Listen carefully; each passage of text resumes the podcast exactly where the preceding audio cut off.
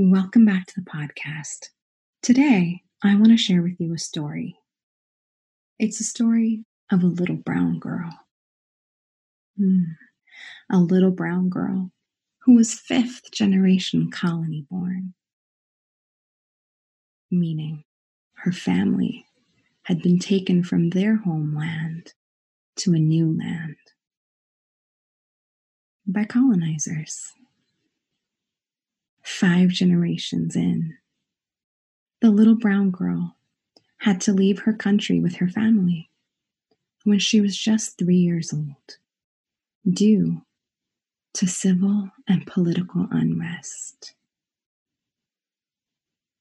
She moved from a place where people looked like her, spoke like her, dressed like her, to America, the land of opportunity, where all of a sudden nobody looked like her, and she didn't even speak the language. Her parents tell her that Sesame Street is actually where she learned English. As is true of many with the immigrant experience, her parents both worked two minimum wage jobs to make ends meet. She was primarily raised by her grandparents, while her parents worked back to back shifts, one taking mornings and one taking nights. Her family was pretty poor, and she lived in a poor neighborhood. Her elementary school was filled with black and brown kids. Yet somehow, she still experienced racism and discrimination. She was the little immigrant girl who looked funny, spoke funny, and wore hand me downs. And when they weren't hand me downs, they were clothes from Kmart, sometimes stuff that had been on layaway for a while. Life was confusing. There was so much she didn't understand. Why were the kids so mean to her and to the only other girl at school who looked like her? Why did the grown ups let so much hurtful stuff happen? Why didn't teachers, librarians, or even the lady in the cafeteria stop them when the other kids were being mean? Home was no less confusing, as is the case with colonization. The little brown girl's family was afflicted with a long line of men who were problem drinkers and women who tried to control them. There was anger, there was violence, there was every type of abuse you could imagine, ranging from mental and emotional all the way to physical, sexual, and even spiritual. None of this, by the way, is uncommon in cultures that experienced colonization and oppression because when it goes on for too long, in the words of Milagros Phillips, oppression becomes depression. And how do we cope with depression? With drugs, alcohol, food, anger, rage, violence, and disconnection. The world was a scary and confusing place for this little brown girl. Her world was very unsafe. Well, the little brown girl made it through elementary school and got to middle school, where she started to learn that apparently she was pretty smart. But socially, things were still pretty awkward, and she still didn't belong. She made it to high school, where finally she found a place to belong. She realized more and more how smart she actually was in mostly honors and AP classes. and then the hustle to achieve and prove herself began. The little brown girl fit in not only with the smart kids in high school, but at her high school, there were actually a lot of kids who looked like her. And she got involved in multicultural clubs and on campus activities. Finally, finally, finally, she belonged. But then she went off to college in a predominantly white area. And all of a sudden, she once again didn't belong. Thank goodness for dorm life and the kindness of strangers, because little by little, the little brown girl found a place to belong.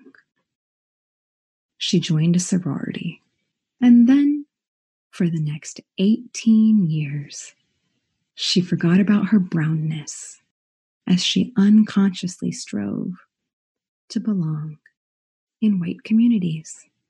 Her clothes, her speech, the way she carried herself.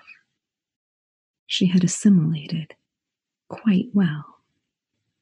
And then one day in 2020, following the murder of Mr. George Floyd, which was a modern day public lynching, highly televised and broadcast all over every single media outlet. The little brown girl began to look at her own experience, both how she had experienced racism and discrimination, and also how she had perpetuated it. She started to read, to listen, to learn. And all of a sudden, she found herself propelled into the deepest depths of some of her own racial trauma and the pain and the pain of her ancestors. Ancestors who five generations prior had been taken from their homeland, shipped off in boats across the world as indentured laborers to work the sugarcane fields, working for next to nothing in order to buy their freedom. And of course, as with most colonizers, when they left, leaving that country independent, they left the country with a huge rift and conflict between the communities. The little brown girl began to learn about colonization and its impact on communities. She began to learn about white supremacy culture, and she started to realize where she herself had been so deeply impacted by all of this. She learned that white supremacy culture consisted of keeping people traumatized, oppressed, suppressed, confused, and overworked and overwhelmed. Because then they would be easier to manipulate and control. She learned that white supremacy culture includes perfectionism, a sense of urgency, defensiveness, the idea of quantity over quality, worship of the written word, which was often manipulated in the white supremacy's favor paternalism, either or black and white thinking, power hoarding, which we know the colonizers are good at, fear of open conflict, individualism, the idea that progress is bigger, more. Hello, capitalism. A belief that there is such a thing as being objective and invalidating people who show emotion and the belief that only those with power have a right to emotional and psychological comfort, while scapegoating those who cause discomfort. As she learned all of these things about colonization and white supremacy, including how colonizers used brown bodies to keep black bodies down, weaponizing them against their brothers and sisters in humanity. All of a sudden, the little brown girl's life started to make more sense. There was nothing wrong with her, nothing wrong with her family, nothing wrong with where she had come from. everything was a result of the capitalist, white, supremacist patriarchy. As she realized that, the little brown girl made a renewed commitment to her work in the world, the reason her soul came to this earth, which she had always known deep down inside, and because of life, had forgotten along the way. And so she reconnected with that. The reason, the reason she's here to help dismantle the effects of the toxic capitalist white supremacist patriarchy and how it has so deeply impacted each and every single one of our lives and psyches and led to disconnection in our hearts, our minds, our lives, and in our relationships. That little brown girl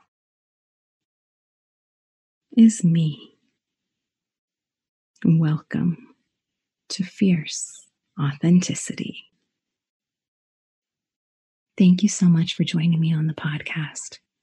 If you're enjoying what you're hearing, then please subscribe to the podcast, rate and review the show, and share it with everybody that you know so that more people can hear the healing conversations that we're having here.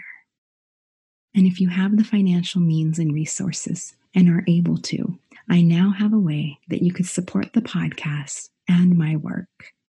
To learn more on how to make a financial contribution, check the link in the show notes for more information.